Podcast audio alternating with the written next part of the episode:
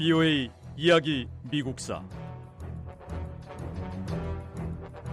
제42부 윌리엄 하워드 태프트 대통령 시대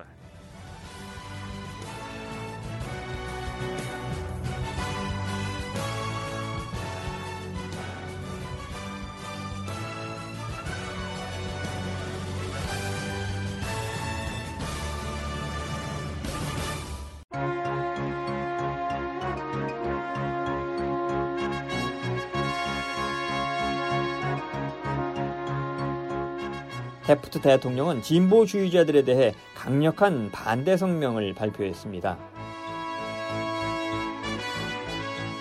테프트 대통령은 진보주의자들이 자유와 대의 정치의 성전을 무너뜨리려 한다고 경고했습니다. 루스벨트 전 대통령은 도전은 이미 시작됐다는 표현으로 대선 후보로 나서겠다는 뜻을 전했습니다.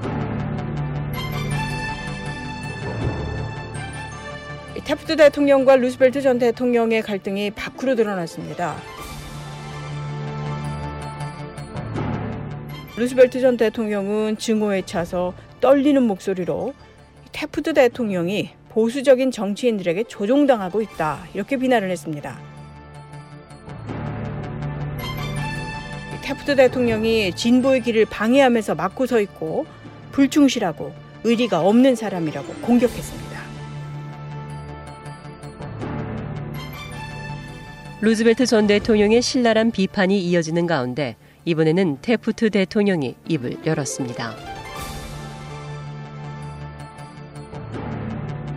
테프트 대통령은 한 연설에서 루즈벨트 전 대통령의 공격은 자신의 영혼을 아프게 하지만 그래도 오래되고 진정한 친구가 제기한 여러 가지 의혹에 대답을 하기 위해서 이 자리에 섰다고 했습니다.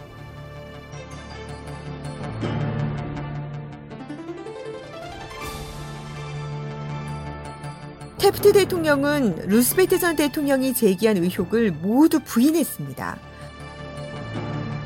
그리고 이렇게 말했죠. 나는 루스베트 전 대통령과 싸우고 싶지 않다. 하지만 나는 그와 싸울 것이다 라고 말이죠. 연설이 끝나고 어떤 기자가 테프트 대통령을 찾아갔을 때이 대통령은 두 손으로 머리를 감싸고 눈물을 흘리고 있었다고 해요. 두 눈에 눈물이 가득 고인 채 시오더 루스베트는 나의 가장 친한 친구였다며 안타까운 마음을 전했습니다.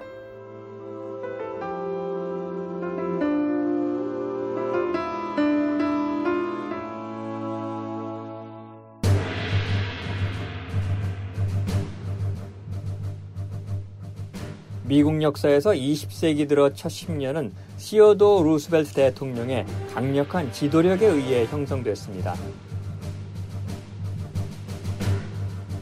그리고 이어진 두 번째 10년은 시어도어 루스벨트 전 대통령이 다시 한번 미국의 극적인 변화를 가져오기 위해 국내 정치 무대로 돌아온 시기라고 할 수 있습니다.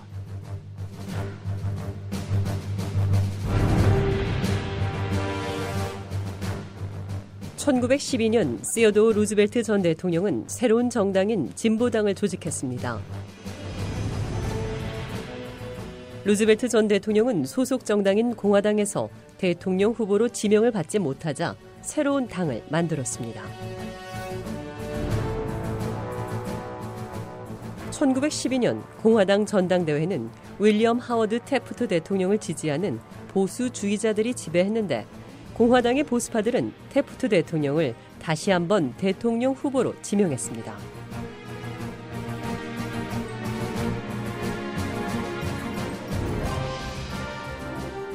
테프트 대통령이 재선에 도전하는 건 루스벨트 전 대통령과의 결별을 의미하는 거였죠.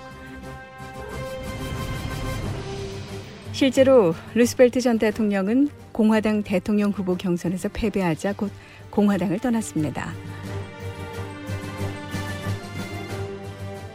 공화당에서 탈당을 하고 어, 자신을 지지하는 진보주의 의원들과 함께 진보당이라는 신당을 창당해서 직접 대통령 후보로 나섰는데요. 어, 진보당은 자신들만의 전당대회를 열었고 개혁을 약속하는 정강을 승인했습니다. 진보당이 약속한 개혁은 정부가 국민을 위해서 봉사하고 사회 진보에 대한 자신들의 열망을 보다 완전하게 수행하기 위해서 제안됐습니다.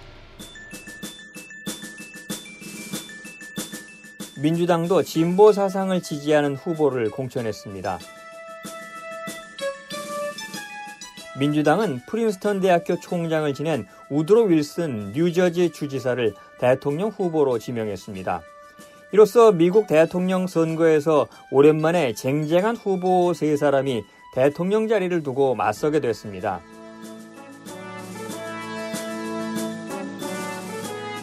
우드로 윌슨 후보는 거의 모든 민주당원 지지를 받았기 때문에 선거에서 매우 유리했습니다.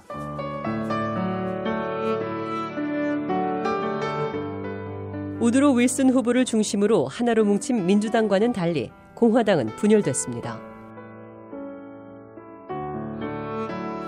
공화당원의 일부는 테프트 대통령의 재선을 지지했고 일부는 루즈벨트 전 대통령이 다시 한번 개혁을 일으켜주길 바라며 공화당을 떠났습니다. 루즈벨트 전 대통령은 자신이 선거에서 패배할 수도 있다는 건 생각조차 하지 않았습니다. 여러 도시와 마을을 방문하며 연설을 이어갔고 열심히 선거운동을 벌였습니다.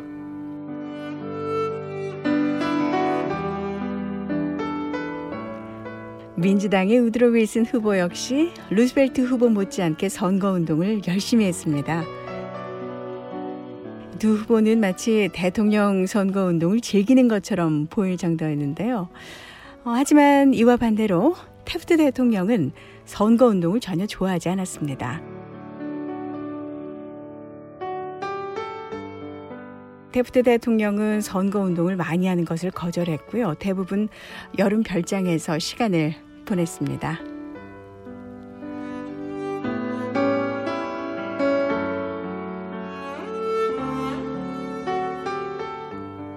10월 중순까지 새 후보들의 선거 운동은 조용하게 진행됐습니다. 그런데 선거를 불과 3주 앞두고 루스벨트 후보가 총에 맞는 사건이 발생했습니다.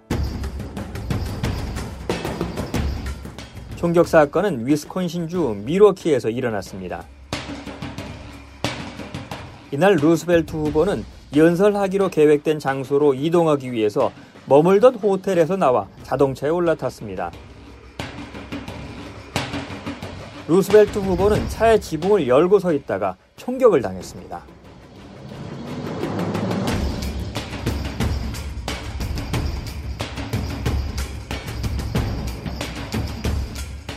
정말 순식간에 일어난 일입니다. 루스벨트 후보가 호텔에서 나와 차에 올라탄 지 얼마 되지 않아서 곧바로 총소리가 들렸으니까요. 범인은 존 슈랭크라는 극단주의자였습니다. 루스벨트 후보가 차에 서 있을 때 그 순간 달려가서 외투에서 총을 꺼냈고 루스벨트 후보를 향해 총을 발사했습니다.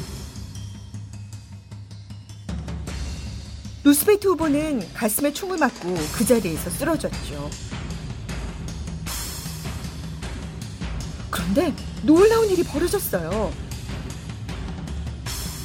총을 맞고 쓰러졌던 루스벨트 후보가 상처를 손으로 부여잡은 채 다시 벌떡 일어났습니다.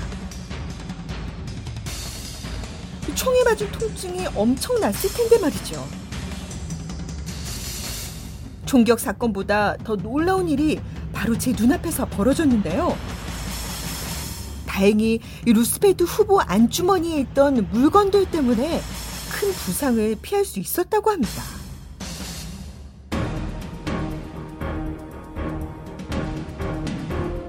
총격범 존 슈랭크가 쏜 총알은 루즈벨트 후보가 입고 있던 외투 안주머니를 관통했습니다.